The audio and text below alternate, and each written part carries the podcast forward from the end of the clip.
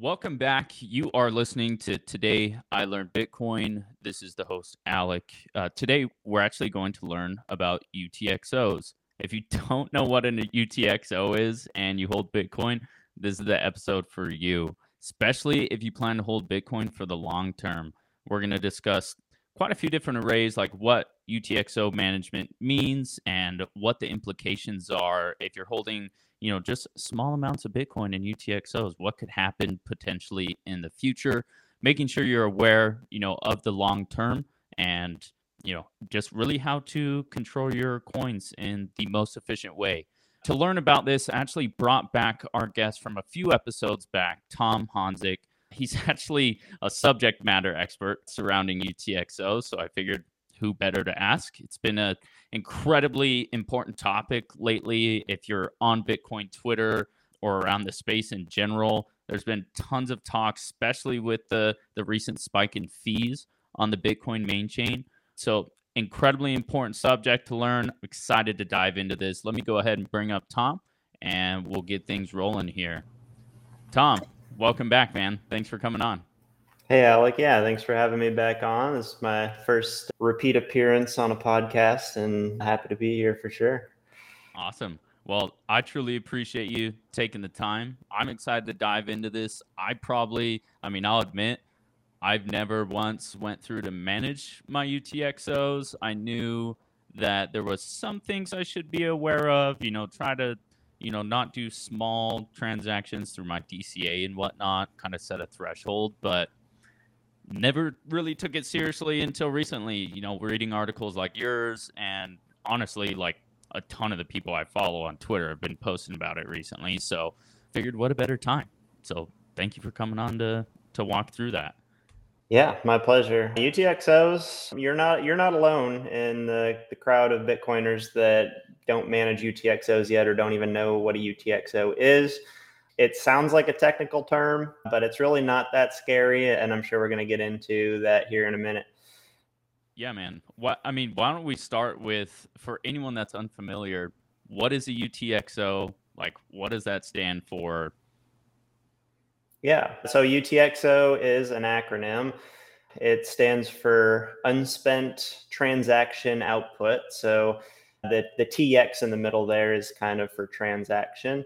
And and when people hear that unspent transaction output, that sounds extremely technical. So that doesn't really shed much light on what it actually is. But basically, anytime a transaction occurs, you've got inputs and you've got outputs. So you've got people sending Bitcoin and you've got people receiving Bitcoin. So the people that are receiving Bitcoin, what they receive are the outputs. And so they're receiving UTXOs. The the unspent part just means that it's a chunk of Bitcoin that has been received, but it's not been sent again. So it's still at the same address that received it. So in other words, if I sent you some Bitcoin right now, just with a normal Bitcoin transaction, you would receive a UTXO worth the amount that I'm sending you. And the reason why this is important is because all Bitcoin exists as UTXOs, and you can have a wallet full of Bitcoin, and you can have the same amount of Bitcoin in different numbers of UTXOs. So, for example, I could have maybe a wallet with one Bitcoin in it, and it could just be one UTXO inside that wallet and that's because I received only one deposit worth that amount. But also, I could have a wallet with one Bitcoin in it, but I received that Bitcoin in several transactions. So I was receiving maybe a quarter of a Bitcoin and then a half of a Bitcoin and then a few more smaller chunks that add up to one. Now my wallet, you know, it still has one Bitcoin total, but it actually has several UTXOs in it worth these different amounts. So again, you can think of a UTXO as like a, a chunk of Bitcoin, basically. Yeah, that definitely makes sense. I someone gave me a really cool analogy once on UTXOs. It was kind of like, you know, you have the average person has used cash before in their life, right? Like you can have a hundred dollar bill or you can have 100 $1 bills or, you know, five $20 bills. And that's kind of the same concept. Like a UTXO is, is almost like a bill of a certain value, right? But all those together are comprised of the total money you have, the $100, right? Is that, in your opinion, pretty good, pretty good analogy? Yeah, I love that one. So you can almost think of a Bitcoin wallet like a piggy bank. And then when you're receiving deposits, you're getting UTXOs. You can think of that as like dollar bills worth specific amounts that are landing in your piggy bank. Now, UTXOs can be any amount though, right? Dollars are kind of limited to like dom- denominations of $1, $5, 20, etc. But with UTXOs, they can be any amount. And that's different than like the bank account model, right? If you have a bank account and you receive, you know, 20 deposits that up, add up to a thousand dollars, you know, that's that's no different than just receiving one deposit worth a thousand dollars. There's no there's no implications between the two and any any differences. But with dollar bills in a piggy bank, as well as with UTXOs for Bitcoin, it does matter. If you think about having a $100 bill in your piggy bank versus a hundred $1 bills, you have different choices to make when you go to take some money out, maybe to buy something, right? If you take only have a hundred dollar bill, you're going to give it to someone. If you're buying $20 worth of goods, they need to give you change of like $80 or you could give them a wad of 20 different $1 bills and and so there there is differences there yeah totally definitely makes sense i mean for the average person that's you know most people are just stacking bitcoin you know it's a scarce asset you know they just want to hold it for the long term. Like in your mind who needs to be aware of like understanding a utxo all the things about it and like why why is it so important to to understand these things? Yeah great question. So for someone that has just bought bitcoin but they haven't taken self custody of the bitcoin yet which you know if anyone's in that position you definitely should prioritize that for reasons we talked about in our last episode together but so yeah if someone else is holding on to your bitcoin for you if you're using a, a custodian which is a dangerous idea then UTXOs don't matter to you. Okay. But once you do take that very important step to hold your own keys to the Bitcoin, and the Bitcoin is now in your self custody, now UTXOs start to matter a bit more. Now, they are a little bit technical and intimidating to someone who's brand new to Bitcoin. And so I don't really consider UTXOs to be a like beginner level necessity, right? your focus probably if you're brand new should just be stacking up bitcoin and moving it to self custody and then you can learn about utxos a little later as sort of an intermediate level you know lesson so but but it is something that people should graduate into because once you learn about utxos you do have a lot more control over uh, your money because you UTXOs can affect how much transaction fees that you have to pay, and they can also have some privacy implications as well. Gotcha. Yeah, I mean, I'm I'm kind of in that position, right? I've been using and holding and buying Bitcoin for a couple years now, and you know, I understood what a UTXO was, but you know, I never really grasped why it mattered, what the future implications are until people like yourself, you know, started writing articles and posting about, you know, what happens 10, maybe 20, or, you know, it could be even shorter, but like 10 years from now when there's a much higher demand for Bitcoin. And, you know, a lot of this this conversation I feel was was sparked from the whole like ordinals, inscriptions things, JPEGs on the blockchain causing the fees to go, you know, pretty parabolic. We saw these really big fee spikes recently, and we've we've seen some in the past, right? But that's that's kind of what was fresh on everyone's mind and and prompted that conversation again. So that's what kind of drove me to want to learn about this. And you know, luckily there's people like yourself that are they're out here educating and writing articles about it. So like, you know, you wrote an article about how to prevent UTXOs, small ones, from becoming essentially dust, right? So could you you know give us a little walkthrough like what what's the necessity to to understand this? Like what what is this dust? Does this just mean my bitcoin's worthless? Or you know what what's like the purpose behind that article? Yeah yeah the the dust article was my most recent one and that was a really fun one to write. So like i said a, a minute ago utxos they kind of have two two different implications for for bitcoin holders one is on transaction fees, the other is privacy. The privacy stuff I think is a bit more advanced, and so we can push that to the side and maybe come back to that later, perhaps. But yeah, the transaction fee side is is definitely what people want to be learning about first, I would say. And the dust aspect, I do want to get to that, but first it's important for people to understand how transaction fees are calculated in Bitcoin. I think you did an episode towards the beginning of this podcast about the mempool, which is a great dashboard for looking at transaction fees and stuff, what people are paying to, to move their Bitcoin.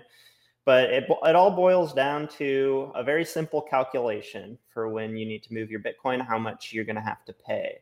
It's going to be the amount of data that your transaction is using. So that's measured in bytes and then also the fee rate that you're choosing.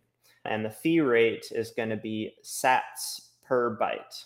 Okay, so if you have, you know, 100 bytes of data and you're paying one sat per byte, then your transaction is going to cost 100 sats, right? That's maybe not a realistic example, but that's just to demonstrate the equation there. And so the those two components, the data and the fee rate, let's dive into both of those. They're both really important. So the data that your transaction uses, that is dependent on a few factors, but one of the main ones is going to be how many UTXOs you're moving. All right. So we we talked about how you can have a wallet with just one UTXO, all of your Bitcoins in that one UTXO, or you could have a wallet where your Bitcoin is spread across many UTXOs. Now, if you want to spend, you know, the majority of your Bitcoin out of your wallet or move it somewhere, the number of UTXOs contributes to the data and that contributes to the cost to move the Bitcoin, right?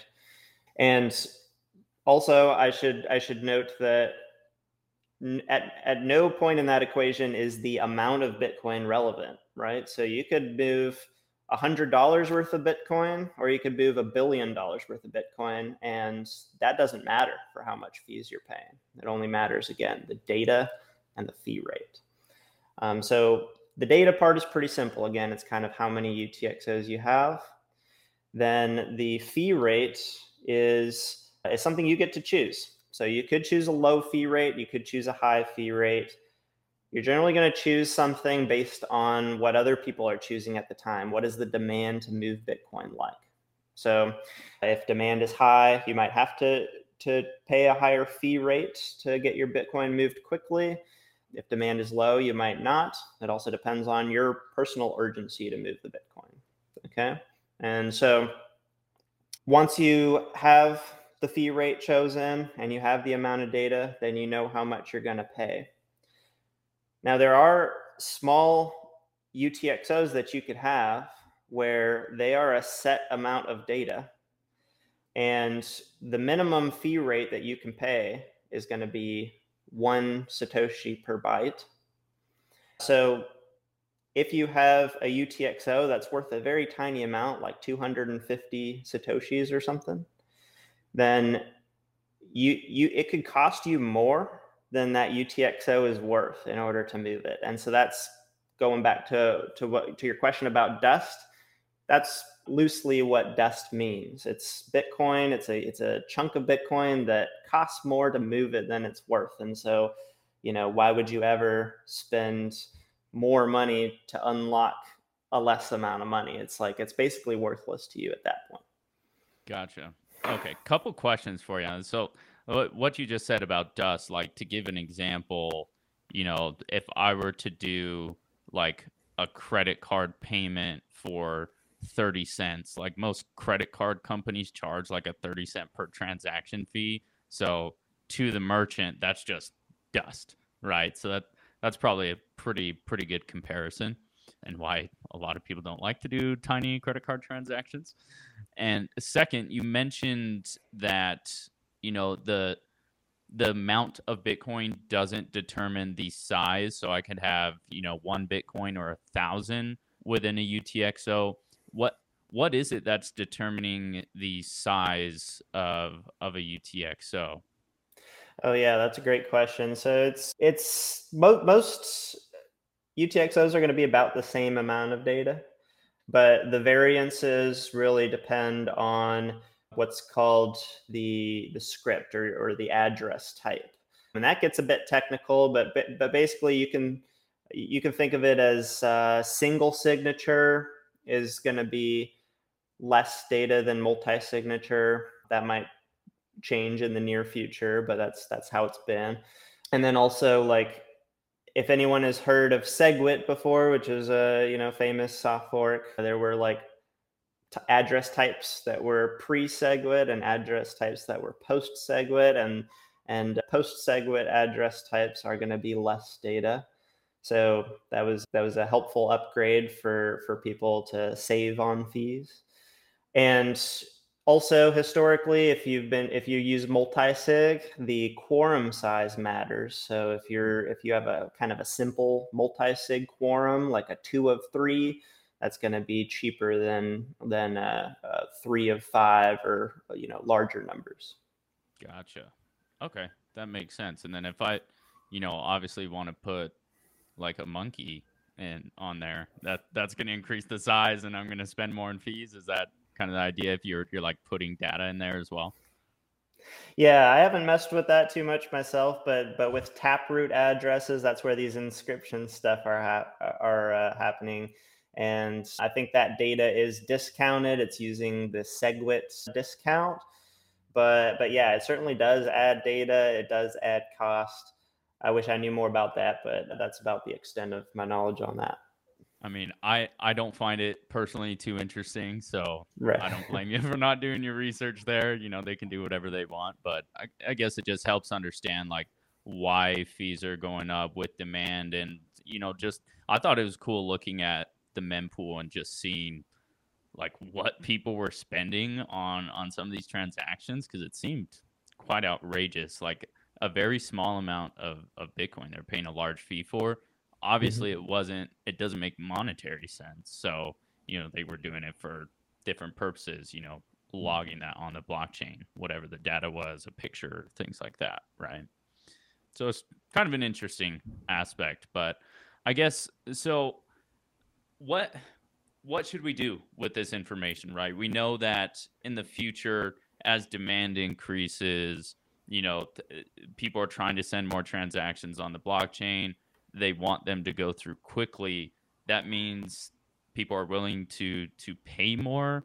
You know, what does that mean for for me as someone that you know just kind of stacks Bitcoin right now, but you know, I hope to be able to spend it for for products or services that I want in the future, right? Mm-hmm. Yeah, I'm glad you asked that because you know up to this point it's like, yeah, this is interesting, but but what do I do with this? And if you want to limit your transaction fees that you have to pay and you want to avoid dust, there's some strategies that you can use now while you're stacking Bitcoin to make your life easier down the road. So, again, looking purely from a, a fee standpoint, um, you want to limit the amount of UTXOs you are holding. So, you do that by receiving fewer deposits to your wallet. So, if you are buying Bitcoin on an exchange, and then you're sending that bitcoin to your your wallet that you hold the keys to your self custody if you do that once per day right you buy bitcoin every day and then you immediately move it into your wallet you're going to get a new utxo in your wallet every day. And you're going to you know over the course of a month you're going to have 30 utxos and and now you're setting yourself up for higher fees down the road, um, especially if you have to move your Bitcoin during a high fee rate environment. So people should consider an alternative of you know, maybe let the Bitcoin build up a little bit on the exchange before you move it to self custody so you can move it with less frequency. There is a trade off there that you're keeping a little bit more of your Bitcoin in someone else's custody for that for that amount of time but hopefully that's you know a relatively small percentage of your total bitcoin and so if you do it if, if you move bitcoin off the exchange maybe you know two or three times a month then you're going to be building building up those UTXOs at a much slower rate, and that's going to be good for your fees.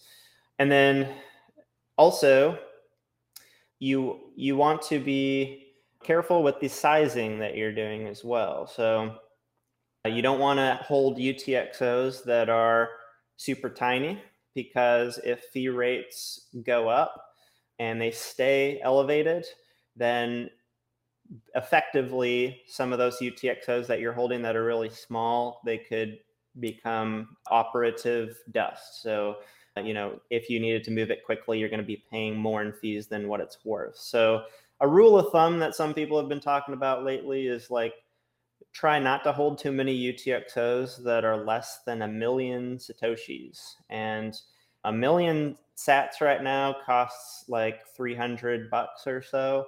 So, you know, if you're letting Bitcoin get up to that amount on the exchange before you move it into self custody, that's probably a good thing.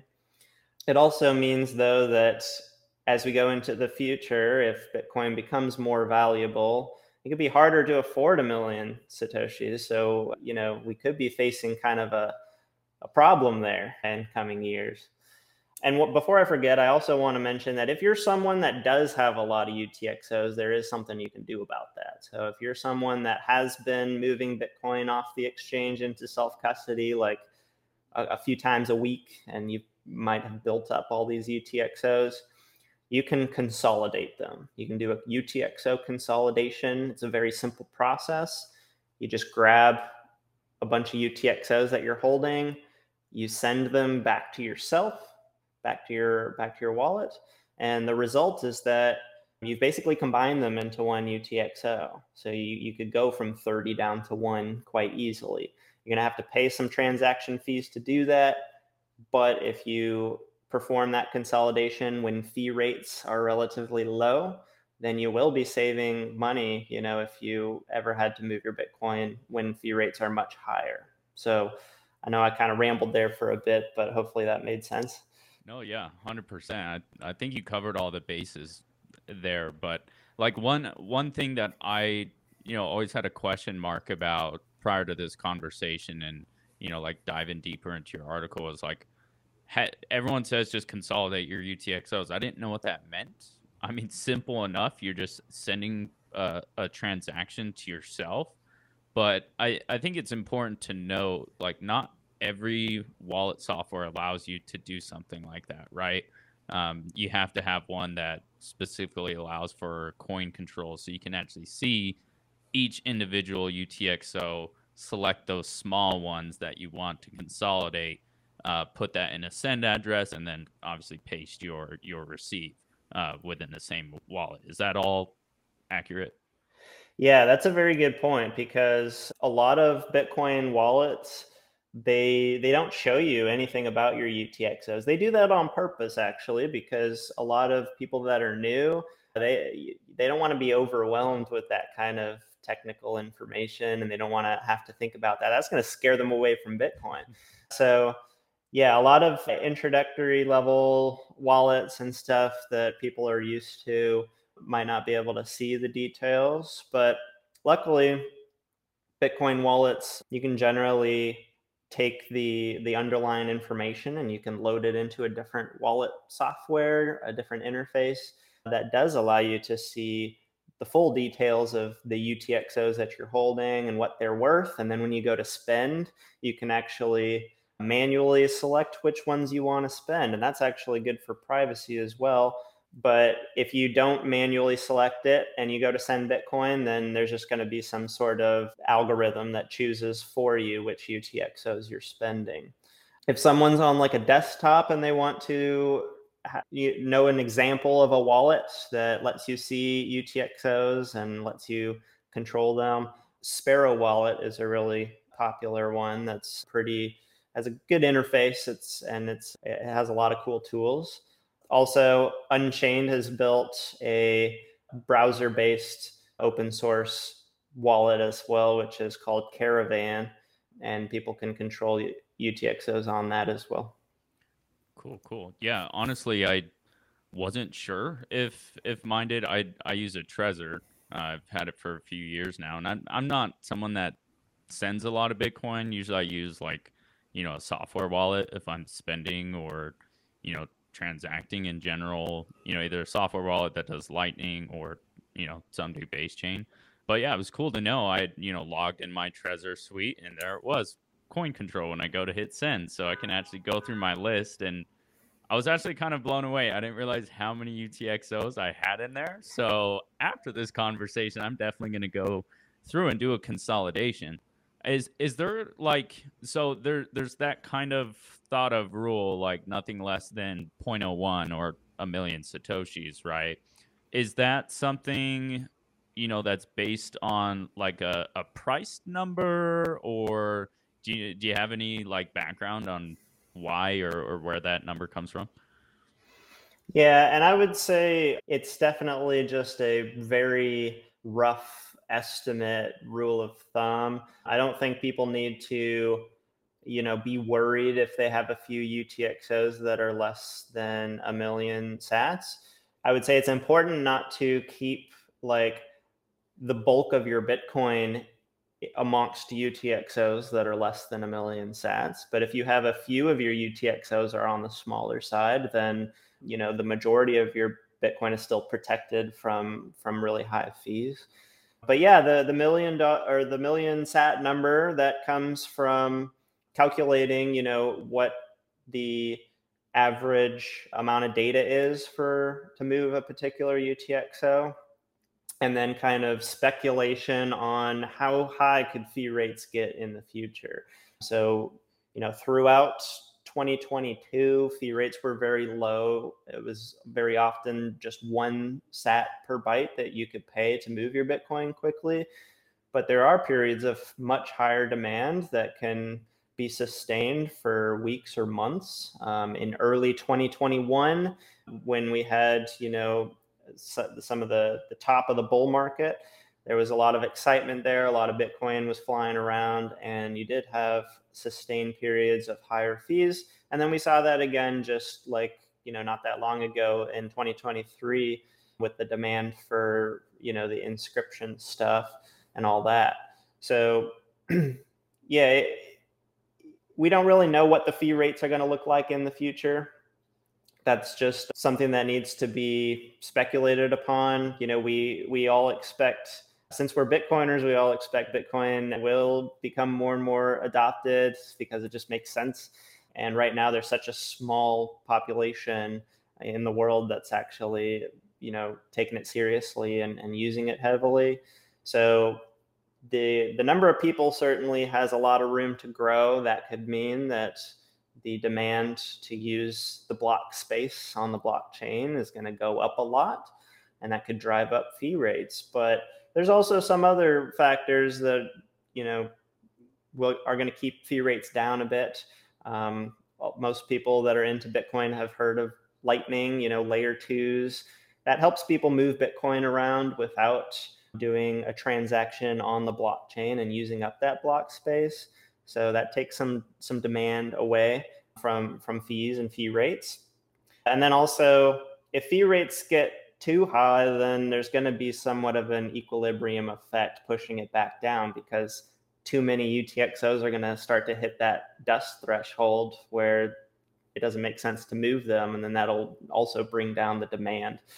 Um, yeah, that that definitely makes sense. I I kind of had two thoughts that came out of that. One you mentioned, like there's a ton of building on kind of like these these side chains layer twos right so it's super cool that there's there's going to be tools but you know as those generate as well like you know that that might generate some more demand for the block space you know whether it's you know i've learned a lot about liquid recently obviously lightning you know if we can do a bulk majority of the transactions off there fantastic. You know, we still need to move, you know, have a main chain move to get them onto to layer two, right? So, like going through to understand coin control is, Uh, you know, super important in my opinion now, just so if you plan to spend Bitcoin in the future, you know how to do it in an efficient manner, right? You're not spending five UTXOs where you could have just spent one, things like that, right? So I think it's important as as you get more comfortable with Bitcoin, if you have a long term outlook and plan to spend that stuff in the future,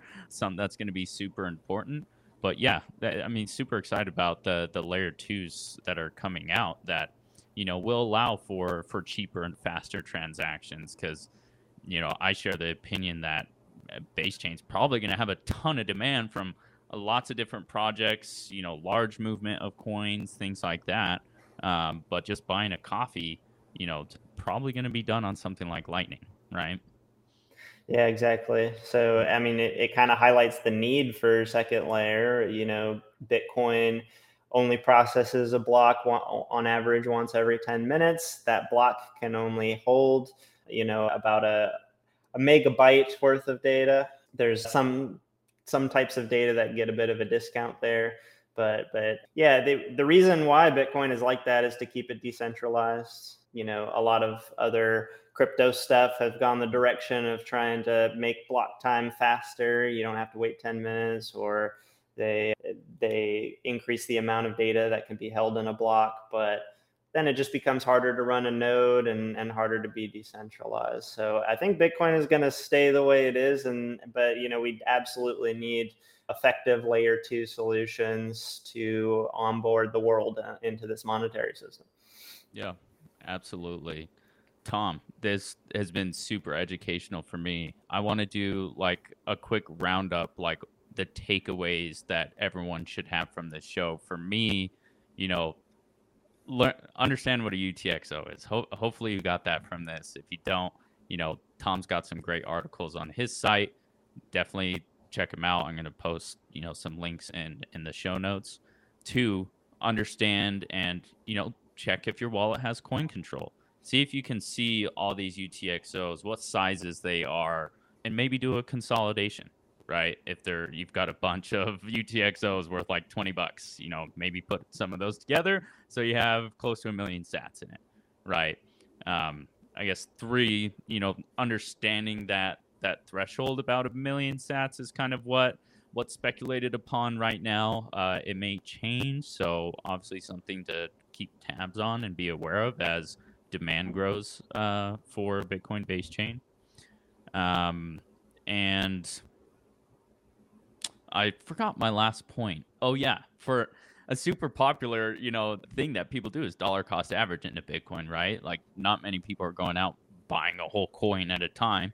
They're doing a couple bucks a day or weekly, monthly, things like that, right? So setting a threshold of that withdrawal, you know, whether it's something you have automatic, whether it's something you do manually, you know, maybe every time you smash by 20 bucks, you know, probably not super smart to move that into cold storage until it's accumulated close to that, you know, million sat number. Currently sits at 300 bucks. That's something something I'm comfortable, you know, walking around with in my wallet. You know, maybe leaving on an exchange for you know 30 days or so. So to me, those are the biggest takeaways. Uh, did I miss anything, Tom? Anything else that you know people should walk away with from from listening to this? Yeah, I'll I'll add on just a couple of quick things, but that is the most important summary. Um, so definitely, if you consider doing a UTXO consolidation, just um, don't do it just to do it, uh, because it's important that you do try to do it at a at a low fee rate, um, because it's really only going to save you money if you do it at a lower fee rate and then in the future you move your bitcoin at a higher fee rate. If you do the reverse of that then you've actually paid more in fees doing the consolidation than you need to. Um, the other thing is that we, you know it's a more complicated topic. We didn't get too deep into it in this episode but there is privacy the privacy side of it. Um, whenever you consolidate utxos you're sort of linking them together and if they were previously separated, then you know you're sort of revealing some information that all of this Bitcoin belongs to the same person. So, so you do want to keep that in mind if privacy is something that's really important to you. But other than that, yeah, I think the main things right now are just making sure you don't have super tiny UTXOs and you don't have a large number of them either, because that's gonna uh, otherwise you're gonna regret that probably down the line. Yeah, most definitely. And yeah, the privacy stuff super important for those that are you know buying non KYC Bitcoin. So if, you're familiar with what that is and you're you're like buying peer to peer and on an exchange and like housing them in the same wallet, you probably don't want to combine those together if that's you know was your ultimate goal of buying non KYC in the first place, right? So yeah, yeah that uh, great point to make. I appreciate it, Tom. Yeah, let's go ahead and wrap this up unless you have anything else that you think super important to to cover on the topic. No, I think this is a, a, great summary for someone who is like brand new to the subject. Awesome. Awesome. Thank you again. Thank you so much for your time, Tom. I, I've learned a ton. I'm going to dive into my wallet. I'm going to look through some of these UTXOs and see if I can do a consolidation today. Absolutely. Yeah, sounds good. Thanks for having me on, Alec. Awesome, man. Great to talk again, and I'm sure we'll be chatting again soon. Have a good one.